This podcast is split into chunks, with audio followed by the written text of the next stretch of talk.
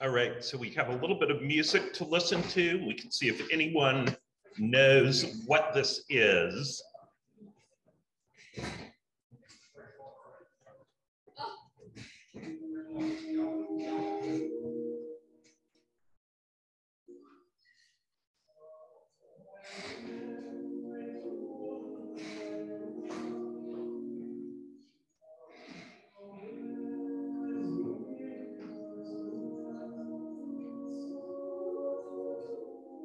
Not seeing anyone reaching for the Jeopardy button.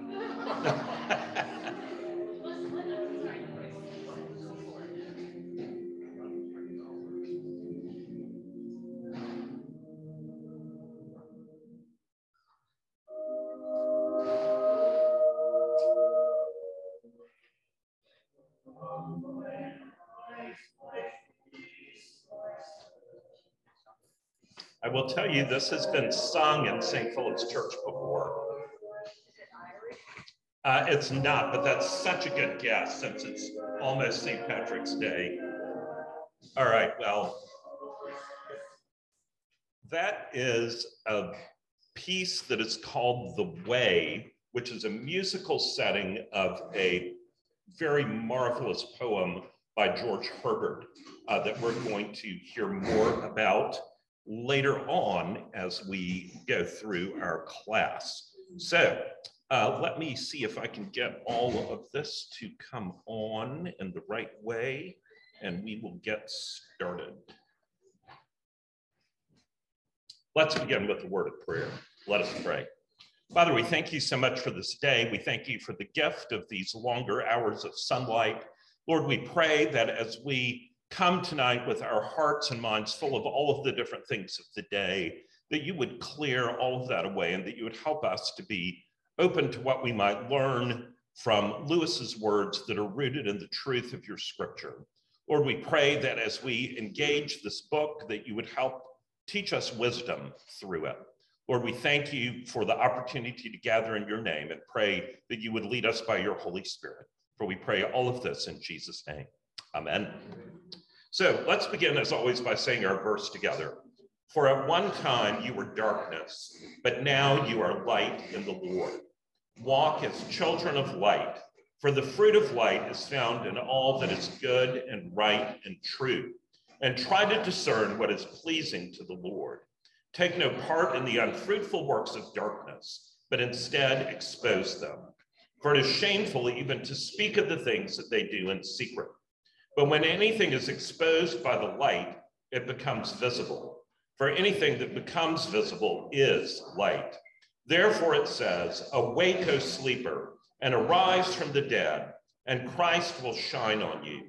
Look carefully then how you walk, not as unwise, but as wise, making the best use of the time, because the days are evil. Therefore, do not be foolish but understand what the will of the Lord is. And as we walk through this book, which has, uh, if anything was ever going to define the days are evil, what we see going on in a lot of this book would certainly fit that description. But we are beginning to now get the idea of what it means for the community of St. Anne to respond in the midst of that. So there is, there is some hope in all of this. So just a couple of words on how to approach this class. First, welcome to anyone who is new in person or online or on the podcast. Uh, we are delighted to have you with us. And there are several different ways to approach this class. You can be on the beach, which means you just show up, you lie there, you don't do anything. Um, maybe you get something through osmosis. That is great. Or you can snorkel if something that we talk about catches your interest, you can go deep on that part and ignore the rest, or you can scuba dive and just go deep in all of it. And if you're a scuba diver, I want to recommend there is a marvelous handout tonight that is on George Herbert. We're going to talk about George Herbert a little bit more later on. Um, if you are reading this book, uh, I would encourage you to take it one chapter at a time. When the action starts heating up, it's hard to slow down because you want to find out what's going to happen. Uh, but there is so much to contemplate in each one of these chapters. And those of you that have been sticking around since way long ago when we started with the abolition of man, uh, these themes from the abolition of man are really coming home to roost now. So be alert for those as we go through. So just a reminder from abolition of man, some of the themes, men without chest, the whole idea that objective value is really important. That when we allow subjectivism to come in and we do away with objective value, um, all sorts of things come, and it's not an accident that Lewis calls it a poison. The second thing is the way, this whole idea of the Tao, the natural law that governs human behavior, is really the only source for value judgments. And when we do away with that, there is no standard, there is no way of determining right and wrong. And then Lewis talks in The Abolition of Man, the last part, about man's control over nature, this whole idea that we can take charge of the world, we can take charge of life and death, and that all of that will be the ultimate way that some men will control others. And this whole idea of deconstructing everything makes it impossible for us to see anything at all. So you'll remember in the Ransom trilogy, the first story, uh, which I commend to you if you haven't read it, uh, Out of the Silent Planet, this Cambridge Don, uh, Professor Ransom is kidnapped and taken to Mars, where he's told he's going to be a human sacrifice. Um, a wonderful thing to anticipate during the long journey through space. Uh, but he manages to escape. And so in the next book, uh, he goes to Perelandra, which is another name for Venus, which is a place where creation has happened, but the fall has not. And it is a beautiful story of an uncorrupted world. And Ransom spends time there before coming back to this earth. And then that hideous strength picks up there and brings this uh, trilogy to a conclusion with all of the forces of good and evil battling over the earth. And the source of the title, again, is that medieval poem by David Lindsay uh, that's called Ane Dialog that's about the Tower of Babel. And the Tower of Babel is something that shows up over and over in this story. And the whole idea of men thinking that they can outwit and outsmart God, that we no longer need God, we're too modern, too intelligent for that. Uh, and we will see some of that particularly tonight. And again, as we say each week, Lewis is very forthright that this is a story about devilry. That was a bold thing for an Oxford Don to say in 1943, uh, to say that there's such a thing as a devil. And of course, in Screwtape Letters, Lewis really goes deep with that. But he's being very clear here that he believes in spiritual warfare and that that is part and parcel of the themes he was addressing in the abolition of man. So quickly running through the book so far, the first chapter, we meet Jane Studdock, uh, the one who has these unwanted dreams of horrific things that then seem to come true. Um, she's a 20 year old, 20 something woman, very committed to a career, very committed to being independent. She is married to Mark Studdock, and they are both in deep competition with each other about which one of them can achieve the greatest success. Mark, her husband, is a college professor um, at Bracton College, and we see in the first opening scene this proposal to sell Bracton Wood, which is the beautiful ancient part of the forest um, that's reputed to be where Merlin's Well was located. It's a tourist attraction. It's one of the most ancient sites in England, but they claim financial necessity. Then chapter two, Mark, who is obsessed with professional advancement, uh, is invited to dinner with the officers of the college. He is very, very thrilled about this. He's very stuck on himself and full of his pride of having been recognized, that they've seen his quality and know that they've gotten a good thing.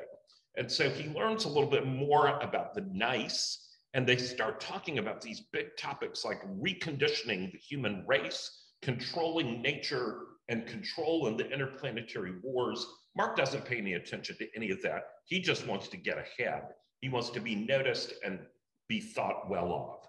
So that chapter concludes with that beautiful journey that Lewis describes so vividly of Jane going toward St. Anne's, Mark going toward the nice, and how those different journeys show so much about those different destinations. And then the next chapter builds on that Bellbury, where the nice is, and St. Anne's on the Hill. Nice, the nice is full of doublespeak. Poor Mark trying to see if he's getting a job. Um, in a job interview, it's not unreasonable to ask what the job is, what the responsibilities are, who you might work for, what you might be doing, what you might get paid. He can't get an answer to any of that. And they just talk and talk and talk, but don't say anything. Jane goes to St. Anne's and she hears um, that her visions are not something to be cured of, but that they are something very important. She is very disturbed by that. She is an independent woman any idea that someone is going to interfere with her is anathema, and so she leaves. So in the next chapter, uh, we see the liquidation of anachronisms, which is, we could spend a whole class just talking about that title. Uh, but the nice has begun showing up and turning people out of their homes, destroying this beautiful village of Edgestow. Um, and then Mark meets the mad parson, Reverend Straik, um, who is like somebody who took a good dose of 60s liberation theology and then took some LSD on top of it. And that's where his theology comes from. It is very bizarre. And the invasive force of workers from the NICE comes and they actually partially destroy this beautiful historic monument that is the Fellows Room at Bracton College. So in the next chapter, elasticity, Mark gets really frustrated by all this doublespeak and he attempts to have a showdown with Wither, the deputy director. I can't stop myself from some of these things, but Wither, everything about the nice is about death. The names, everything. And it's sterile and it's full of death. Everything at St. Anne's is growth, life, fecundity, all of that. And just look for that as you read. It really is quite remarkable how it's just everywhere. So anyway, Mark tries to have this showdown and it's an absolute disaster. Um, he finds that he's lost his old job. He may not get a new job. He's going to be broke. He's going to be totally embarrassed and shamed before his wife. And then Fairy Hardcastle, probably the most disturbing character in the book, who's head of the secret police, offers Mark a job writing propaganda. And he's so desperate that he's happy to get it. Uh, meanwhile, Jane meets some more with the people at St. Anne's and uh, learns about Mr. Fisher King, which is a big, Arthur, King Arthur, Holy Grail, um, in case you didn't know. Uh, the man incapacitated by a wounded heel, as we said, just like that lesson we hear in lessons and carols every year. Uh, so we've got some Christ imagery going on there. And then Jane is um, still determined to guard her independence and not go to St. Anne's. And the next chapter, this huge fog uh, comes down over everything. Mark accepts this sort of paid internship kind of job working on propaganda, but he gets into the inner circle.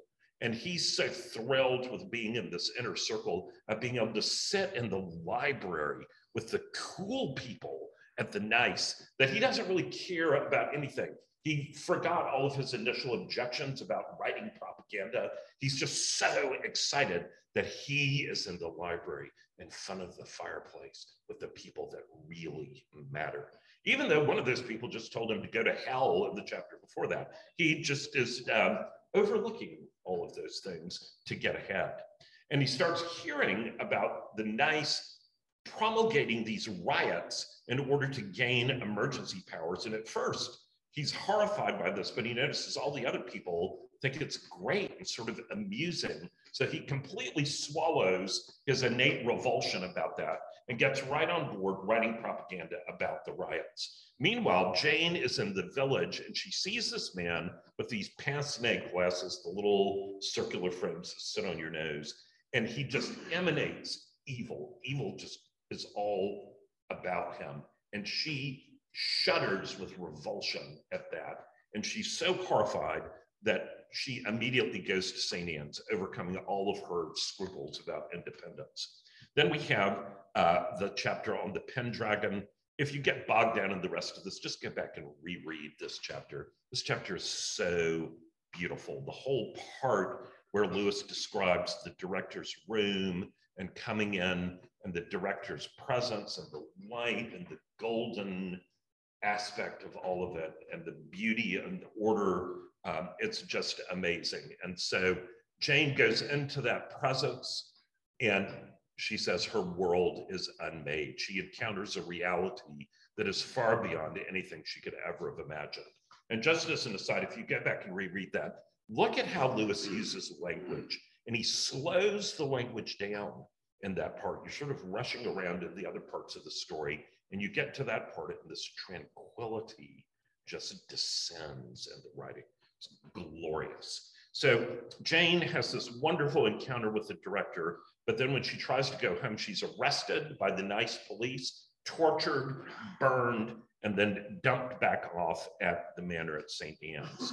So last week's chapter, Moonlight at Bellbury, um, Wither is very disturbed that Jane Studdock was arrested and tortured. Not so much disturbed about that part, but the fact that she got away, that's what he's disturbed by. Mark, on the other hand, is in very good spirits because everybody at the NICE is talking about the riots and how well that went. And they're reading all about it in the newspapers, but they don't realize he's the one that wrote it. So he's feeling very smug about that. Uh, all the little people who aren't in the know, who aren't part of the inner circle. So then Wither flatters Mark. Now remember, last time Mark went in there to talk to Wither, Wither didn't even know who he was. He talked to him for like an hour, and then Wither said, "You're Studdock, is that right?" Um, so now Wither comes up and says, "Oh, oh, your work is so marvelous, such marvelous work you're doing for us. Oh, it's so great." And so he then says, so "You're so great. Why don't you bring your wife out here?" Which, of course, is a complete non sequitur. But Mark is such an idiot sometimes that he doesn't think about any of that. All he can think about is having his wife there would spoil his fun. He wouldn't be able to do all the things he's doing and not feel guilty about them. So he was like, no, we're not having her come out here. Well, then he gets in trouble for that. And then Mark goes in to talk to Filostrato, another one of the really creepy scientists, who is the one that wants to get rid of all organic life. Why would you want a tree that has leaves on it? Ooh, leaves fall off and then they decay. It's terrible. You must much better have a metal tree that you can pick up, you can move around. You can put, if you want to look at a tree, you just take it and put it there. It's great. It's what everyone wants. And so Mark is listening to all this and not really internalizing it. But then Filostrato goes on to say, we want to get rid of all organic life completely. And that that's the next step in evolution. And that the head has survived death and his brain lives on. Mark doesn't know what he's talking about. And then he finds out that the head is Francois Alcasan, this Arabian French uh, murderer um, whose head they have kept alive. And so they prepare to go meet the head. And this is a great thing. If you go back, I'm a big rereader. I commend rereading to you. But look at the approach of Jane going to meet the director, and then read the approach of Mark going to meet the head. And it is so just wildly different. Uh, and there's a lot about that that is going to get unpacked in the next few chapters. So this chapter, the Saracen's head. Um, Saracen um, is uh, a word that we don't hear very much these days, but it uh, could be a synonym for Moorish. So the idea that this guy, because he is Arabian, um, he's potentially a Muslim. We don't really know that, but uh, his head is going to become a central character. So the story opens with Jane telling her latest dream to Grace Ironwood and the director and she sees this head floating in her vision, a face that has a beard, a nose, and eyes with colored glasses on. And the top, sorry that we just had dinner, but the top of its skull is boiling over with this grotesque, throbbing mass. And then she realizes the head isn't actually floating, it's on sort of a stand, and it has all these tubes and things going out of it. Um, and it can be sort of turned on and off. When it's turned on, it starts making breathing noises and it starts drooling. And then Jane, this is a nice little touch. It says she felt sympathy for the head because he's drooling, but he doesn't have any hands. So he can't do anything about it. Poor thing. so she goes in, and she's horrified by this vision and she's seeing all of this right in front of her. And then she sees three people all dressed in what we would call hazmat suits, uh, walking into the room. And they go in front of the head who's speaking to them in French, and then they're introduced to the head and they all bow down to it. Don't miss that part. They bow down to this head. And Jane is horrified to see that her husband, Mark, is one of the people bowing down to the head. But Jane realizes that there's still hope for Mark because she can tell that he is disgusted and horrified and that he is going to pass out from horror and then be sick, which in fact happens. So the director tells Jane that they're going to try to save Mark to rescue him. So meanwhile, Mark is freaking out at Bellbury. Um, he wakes up and he realizes that this has been not a nightmare, but something that is real. And he also realizes that if he doesn't bring Jane to the nice, his life is forfeit. Now, he's not really thinking very much about poor Jane. Um, he's thinking about, oh, I better get her here because I have to, to save my life, not really thinking too much about what might happen to her. But he is really disturbed about the head and what that might mean. But Lewis points out this is a great passage that recalls Abolition of Man, that with his modern education, he has nothing to fall back on except self interest. He has no virtues, he has no moral warehouse, he has no theology, he has none of that, just self interest, the preservation of life, the survival instinct. They do, he does worry a little bit that he might bring Jane to the head, and that would be awful for her. And then, as if this is not bad enough, then Fairy Hardcastle appears and tries to convince Mark to sign a form that would let the fairy go and arrest Jane and bring her to Bellbury. And he, she argues that otherwise Jane is going to be sent to an asylum because she's made up some crazy story that Fairy Hardcastle arrested her and burned her with a cigar and tortured her, which obviously is not true or is it? Obviously, it's not true. So she must be insane, and therefore she will be put in the asylum. And what the nice does with people in the asylum is to experiment on them. And remember, this is written right in the Nazi Germany time. So everybody, as soon as you hear that, they're thinking about Eichmann and all of that sort of stuff. So Mark is horrified by all of this. There also is this whole sort of bureaucratic fell out of form to make this happen. Lewis talks about hell as a bureaucracy and the Screwtape letters, and the nice has got so many elements of that going on. So Mark is determined he's going to go home at once to talk to Jane, and Fairies tells him that that is crazy. He can't do that. He goes and bursts into Wither's office and then there's this, this horrible, really creepy section of his trying to talk to Wither when Wither is like, his body is there, but there's the lights are on, but no one's home. I mean, it is really creepy. He's in this trance like state. And then Mark gets totally terrified by the whole thing. He runs out of the building. He runs through the garden. He runs down the road. He's running to the edge of the property to try to go several miles to get to where there's a bus line. And all of a sudden, just as he gets toward the edge of the property, there's Wither walking toward him, dead man walking. And uh, he is devastated and breaks down weeping and goes back to Bellbury. So, meanwhile, back at St. Anne's, MacPhee, who's a very interesting character, uh, he's a composite of a couple of people in Lewis's life. Um, the great Knock, who was Lewis's tutor, who was this very strong rationalist um, from a Presbyterian background who claimed he was now an atheist and everything was all about rational argument. Um, and there's also a little bit of George MacDonald's accent in here with him as well. Uh, but MacPhee invites Jane to come and learn more about the background of the company. And so she tell he's telling her that Ransom is the name of the director and that he's the famous philologist, that he's traveled to Mars where he met Eldils, you might remember way back we talked about sort of the cosmology of deep heaven and the idea that Eldils are more or less like angels They're like guardian angels for each planet.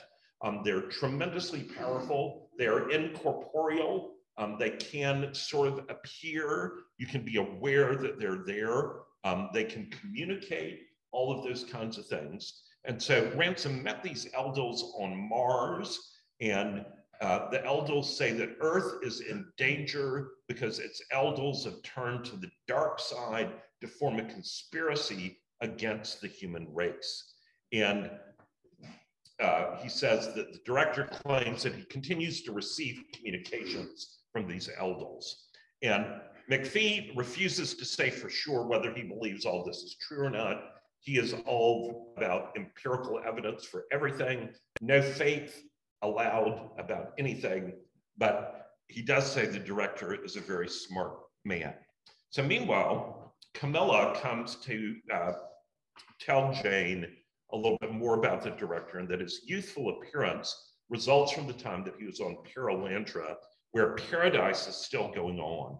And this is very much like if you remember reading in the Chronicles of Narnia about Aslan's garden and the golden apple, that if you eat this golden apple, you will always have youth and vitality and goodness and all of that. And so the time on Perelandra functions like that. It's like the tree of life in Genesis and Revelation.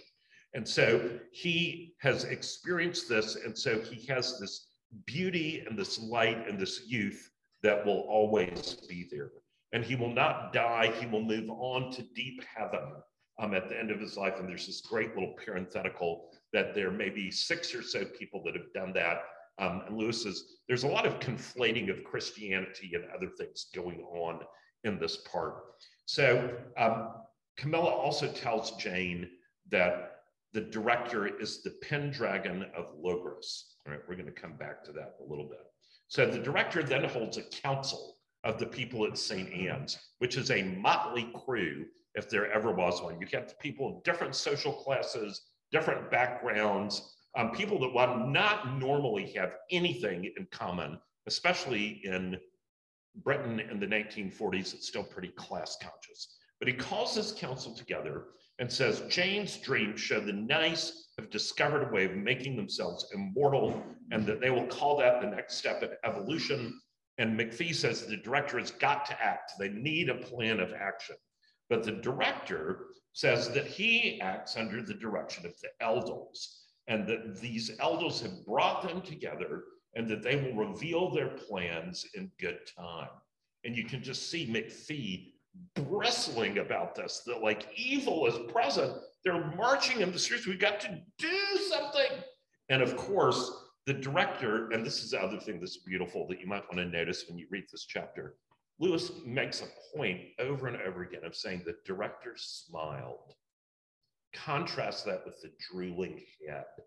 It's just beautiful the way he does that. So anyway, um, MacPhee is very frustrated about this. And then they discuss why the Nice has bought Bracton Wood, realizing it has something to do with Arthurian legend and the fact that Merlin's buried there. The director thinks that what the Nice wants to do is to get Merlin's ancient powers that are not particularly well understood, but seem to be something real, and unite them with their new technocratic, amoral powers that they have developed and use that as a conspiracy to take out anyone that is not on the side of the bent eldil of the earth. Now, if the bent eldil of the earth sounds sort of like Satan and his demons, you might be right in thinking that.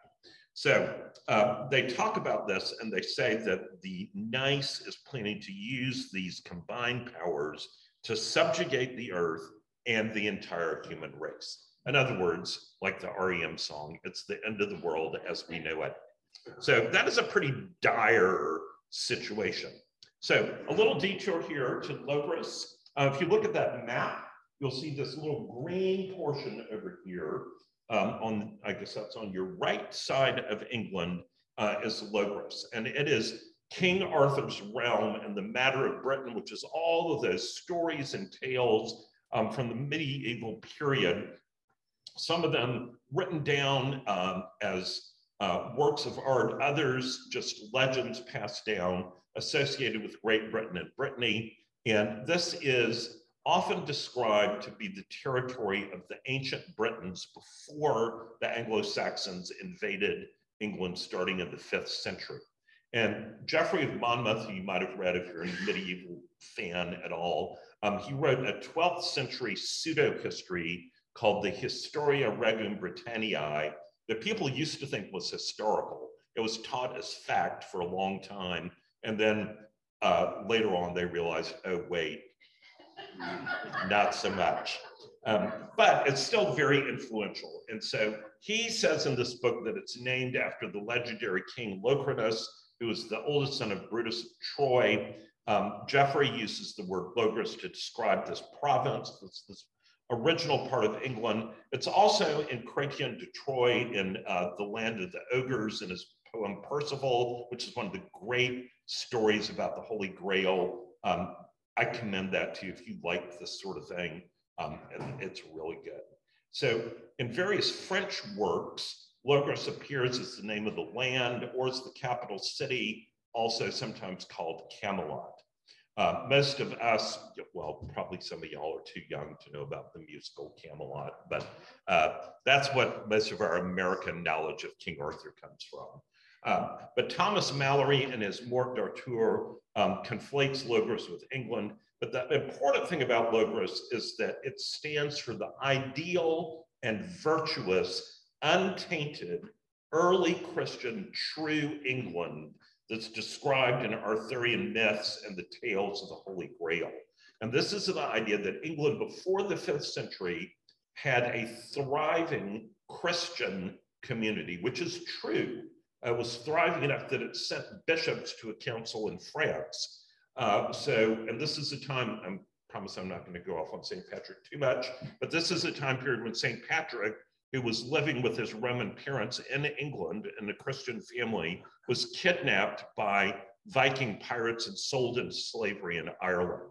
That was in the late 300s. So uh, this is all in that same time period. So this idea is that this is a pure Christian virtuous realm um, that, that persists because that virtue um, is ordained by God. So that's what this sort of Logres idea is. All right, so we're going to look at some key passages. This first one is kind of long, uh, but it's important because it's Jane describing the horror. Imagine waking up in the night and having this sort of thing that you had just dreamed. I dreamed I was in a dark room, said Jane, with queer smells in and a sort of low humming noise. Then the light came on, but not very much light. And for a long time, I didn't realize what I was looking at. And when I made it out, I thought I saw a face floating in front of me. A face, not a head, if you understand what I mean. That is, there was a beard and nose and eyes. At least you couldn't see the eyes because it had colored glasses on. But there didn't seem to be anything above the eyes, not at first. But as I got used to the light, I got a horrible shock. I thought the face was a mask tied onto a kind of balloon thing, but it wasn't exactly. Perhaps it looked a bit like a man wearing a sort of turban. I'm telling this dreadfully badly. What it really was was a head, the rest of a head, which had the top part of the skull taken off, and then, then as if something inside had boiled over a great big mass which bulged out from the inside what was left of the skull, wrapped in some kind of composition stuff, but very thin stuff. You could see it twitch. Even in my fright, I remember thinking, oh, kill it, kill it, put it out of its pain. But only for a second because I thought the thing was real, really. It was green looking and the mouth was wide open and quite dry. And soon I saw it wasn't exactly floating, it was fixed up on some kind of bracket or shelf or pedestal, I don't know quite what. And there were things hanging from it, from the neck, I mean.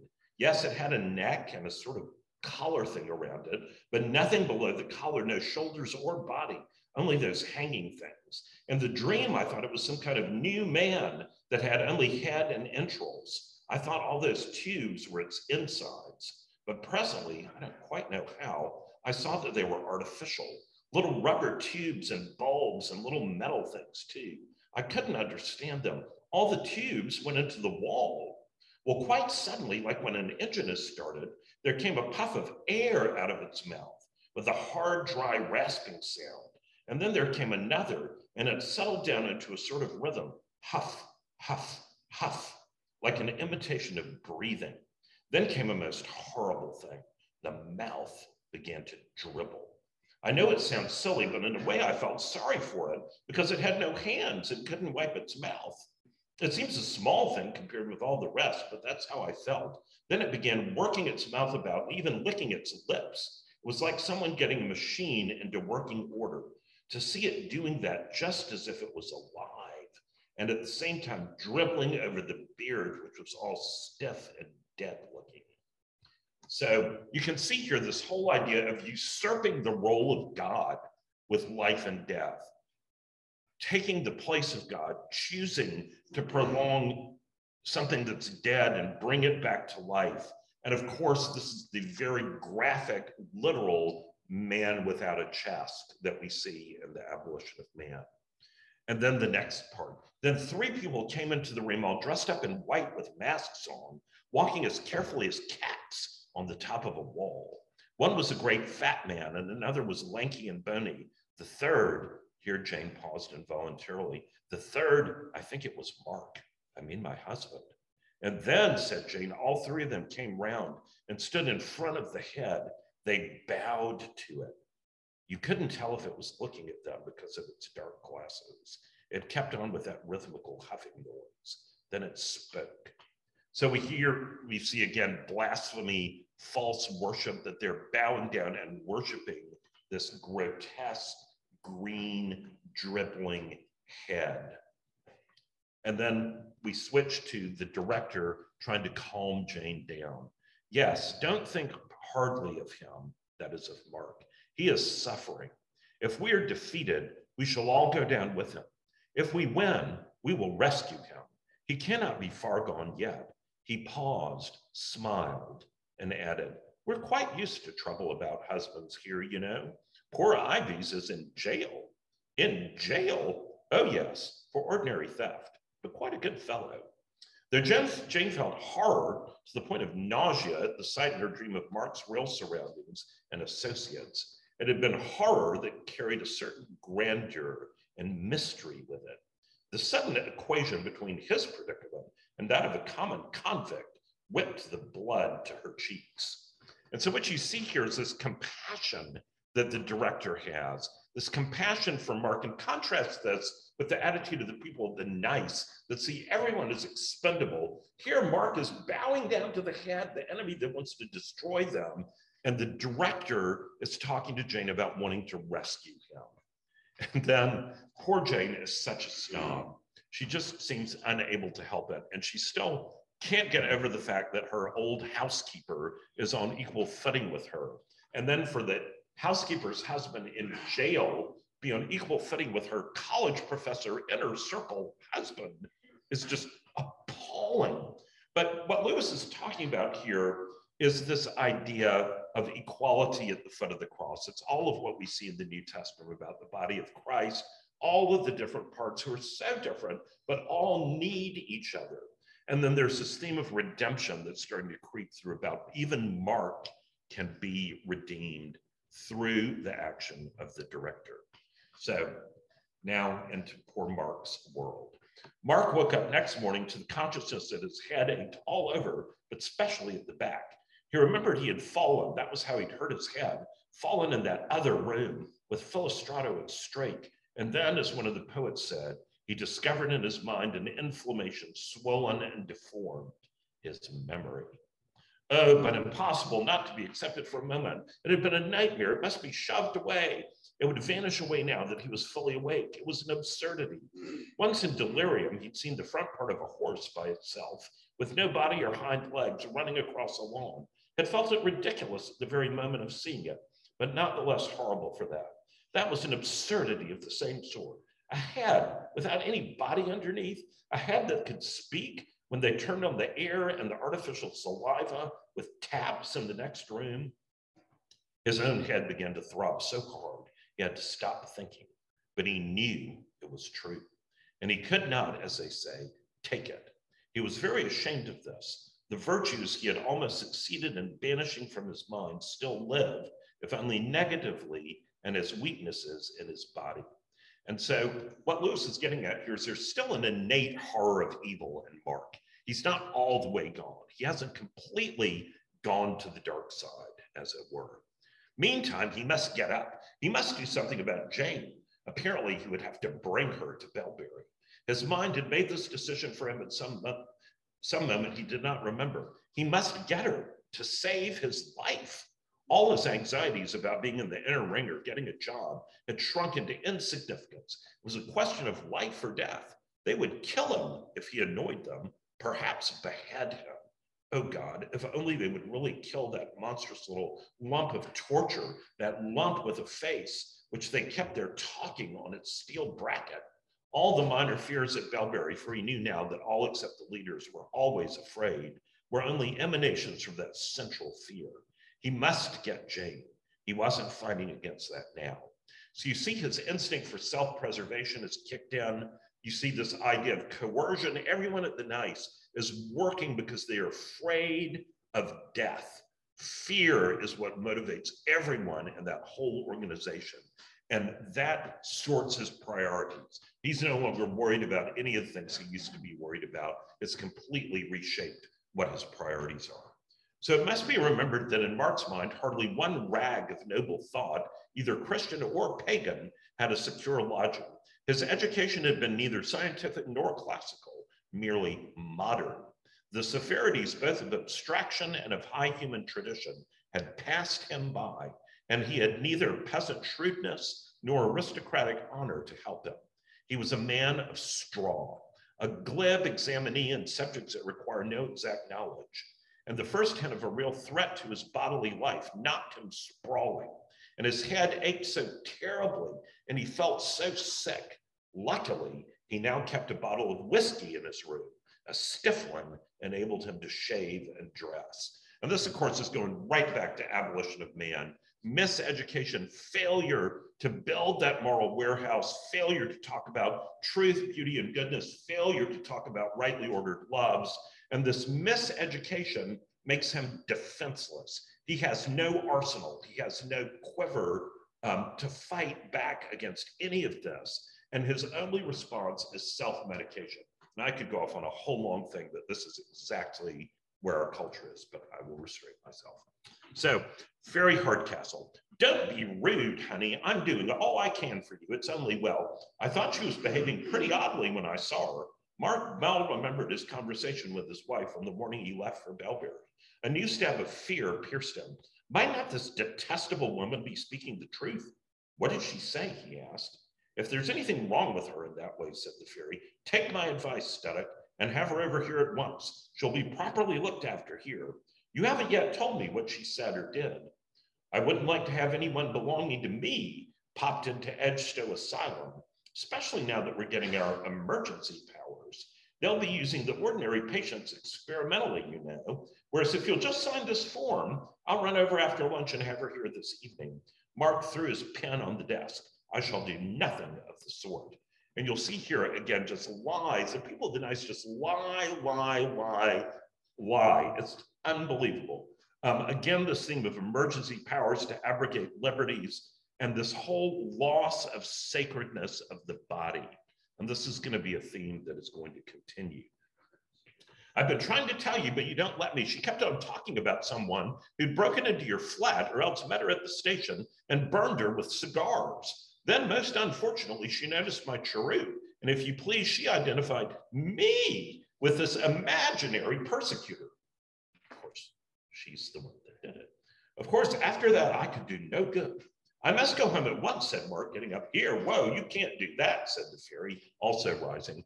Can't go home? I've bloody well got to if all this is true. Don't be a fool, Levy, said Miss Hardcastle. Honest, I know what I'm talking about. You're in a damn dangerous position already. You'll about do yourself in if you're absent without leave now. Send me, sign the form. That's the sensible way to do it. So again, lies, coercion, bureaucratic evil. And then Mark's interview with Wither. Mark noticed the door was not quite shut. He ventured to push it open a little further and saw the deputy director sitting inside with his back to the door. Excuse me, sir, said Mark. Might I speak to you for a few minutes? There was no answer. Excuse me, sir, said Mark in a louder voice, but the figure neither spoke nor moved. With some hesitation, Mark went into the room and walked around to the other side of the desk. But when he turned to look at Wither, he caught his breath, for he thought he was looking into the face of a corpse. A moment later, he recognized his mistake. In the stillness of the room, he could hear the man breathing. He was not even asleep, for his eyes were. He was not unconscious, for his eyes rested momentarily on Mark and then looked away. I beg your pardon, sir, began Mark, and then stopped. The deputy director was not listening. He was so far from listening that Mark felt an insane doubt whether he was there at all, whether the soul of the deputy director were not floating far away, spreading and dissipating itself like a gas through formless and lightless worlds, wastelands and lumber rooms of the universe. What looked out of those pale, watery eyes was, in a sense, infinity, the shapeless and the interminable. The room was still and cold. There was no clock, and the fire had gone out. It was impossible to speak to a face like that. Mark was afraid. It was so unlike any experience he'd ever had before. When at last Mr. Withers spoke, his eyes were not fixed on Mark, but on some remote point beyond him, beyond the window, perhaps in the sky. I know who it is, said Wither. Your name is Studdock. What do you mean by coming here? You had better have stayed outside. Go away. It was then that Mark's nerves suddenly broke. So again, we see Mark as he's still got that innate horror of evil. He can't articulate it very well, but he still realizes there's something really wrong, or as a teenager would say, that's messed up. All the slowly mounting fears of the last few days ran together into one fixed determination. And a few seconds later, Mark was going downstairs three steps at a time.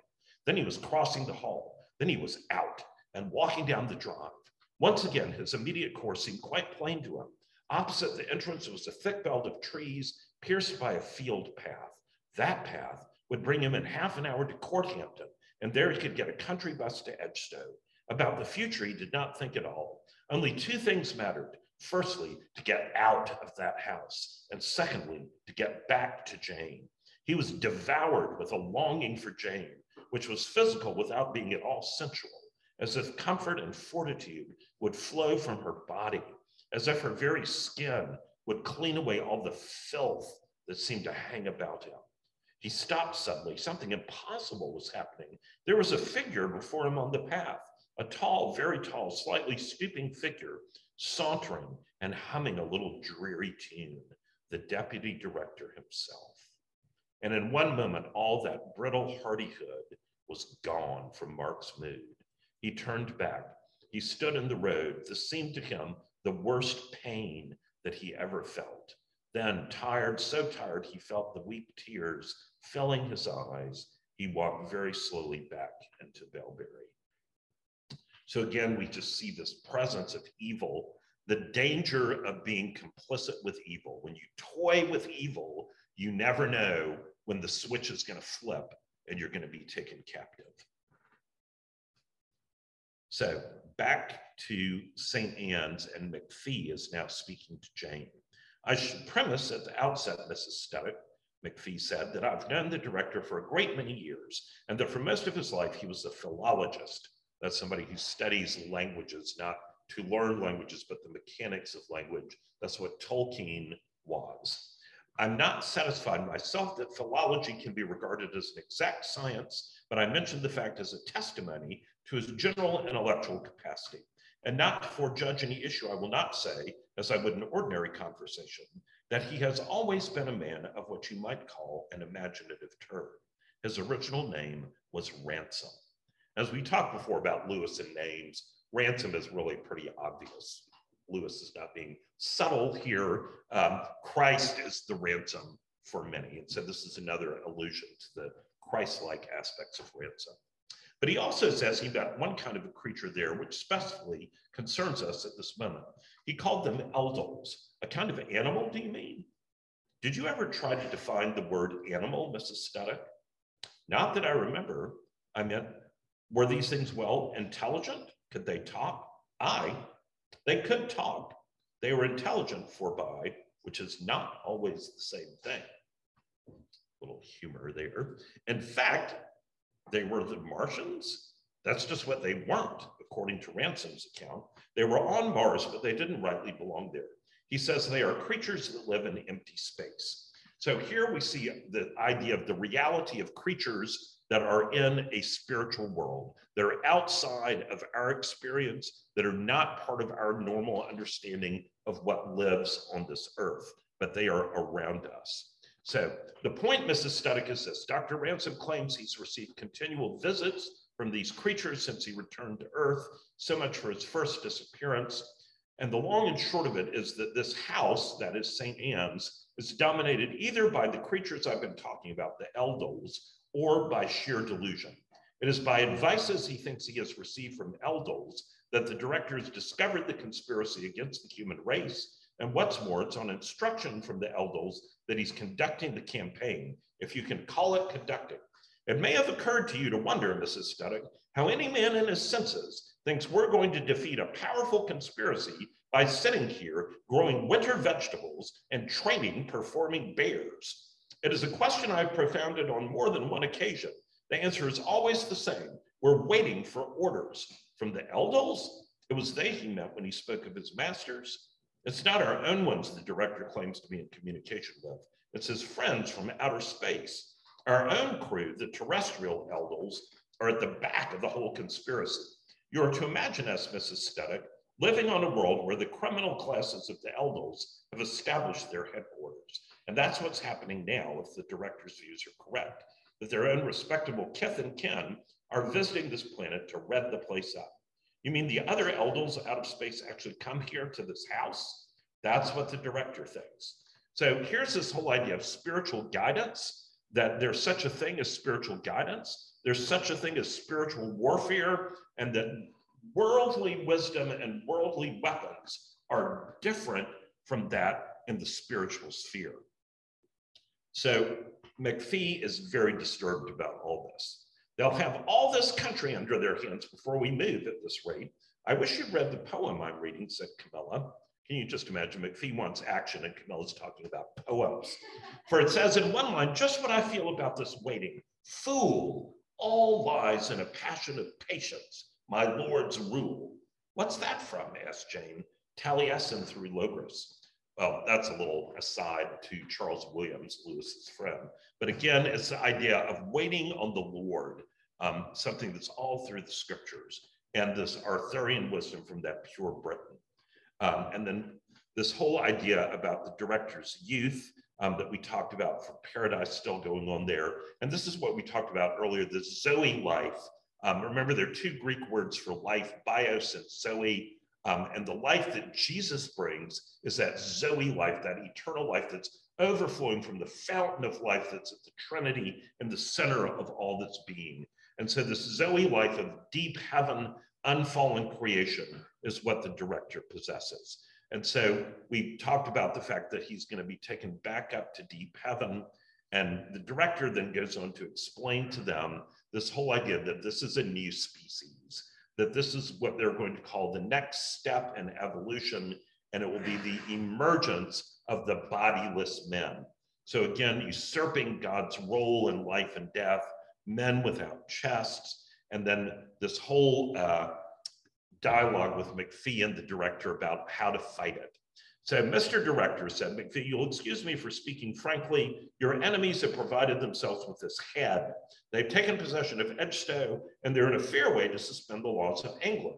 And still you tell us it is not time to move. If you'd taken my advice six months ago, we would have had an organization all over this island by now, and maybe a party in the House of Commons. I know well what you'll say, that those are not the right methods, and maybe no, but if you can neither take our advice nor give us anything to do, why are we all sitting here for? Have you seriously considered sending us away and getting some other colleagues you can work with? So, this whole idea again of waiting and how uncomfortable we are and how we want, when we're faced with adversity, to adopt the world's methods. And then we see Ransom again saying, I am the director. Do you think I'd claim the authority I do if the relation between us depended on your choice or mine? You never chose me. I never chose you. Even the great Oyéresu, which is like super eldils, whom I serve, never chose me. I came into their worlds by what seemed at first a chance, as you came to me as the very animals in this house first came. You and I have not started or devised this. It has descended upon us, sucked us into itself, if you like. It is no doubt an organization, but we are not the organizers. And that's why I have no authority to give any one of you permission to leave my household. And this is this whole idea that there is a heavenly authority and a heavenly plan that we are caught up into. So I'm going to skip down um, past some of this Arthurian stuff and just look at these themes. I'm not going to read all of them, but it's all so much. It's like reading Galatians 5 and looking at the works of the flesh. All of it, every one of those works of the flesh you can find in the NICE. Um, it is this whole usurping of the role of God, um, evil, danger, all sorts of um, manipulation and coercion of people. And it's such a contrast to what you see at St. Anne's with the director, where there's mercy and grace and people smiling and beauty and talk of redemption and waiting on uh, this whole idea that the eldils are going to help. And the interesting thing is that at the very end of the chapter, the director says that what will result if this is not stopped is the return of Babel and hell on earth. So that's a cheery note on which to end. So let's have some practices of hope and of wisdom. Um, so let's read together Philippians 4 8 9.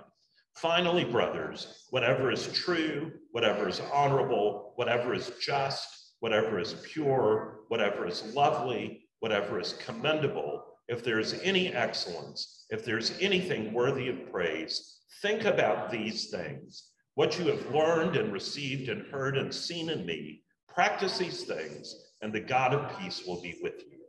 So, the first practice is to deepen your understanding of the sacredness of the human body created by God.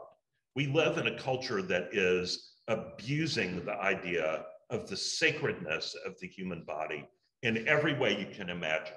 And as Christians, we need to hold our ground and tell a better story about the purpose of the body, the beauty of the body, the wonder of being made in the image of God. And scripture says so much about this, but just two verses. Do you not know your body is a temple of the Holy Spirit within you, which you have from God? You are not your own. You were bought with a price. So glorify God in your body. And the beautiful part from Psalm 139 For you formed my inward parts, you knitted me together in my mother's womb. I praise you, for I'm fearfully and wonderfully made. Wonderful are your works. My soul knows it well. And then, secondly, cultivate an understanding and practice of waiting on the Lord with patience rather than embracing earthly wisdom. This is probably the hardest thing in the world. Uh, but scripture is full of this admonition wait for the Lord, be strong and take heart. And in case you missed it, wait for the Lord. Rejoice in hope, be patient in tribulation, be constant in prayer.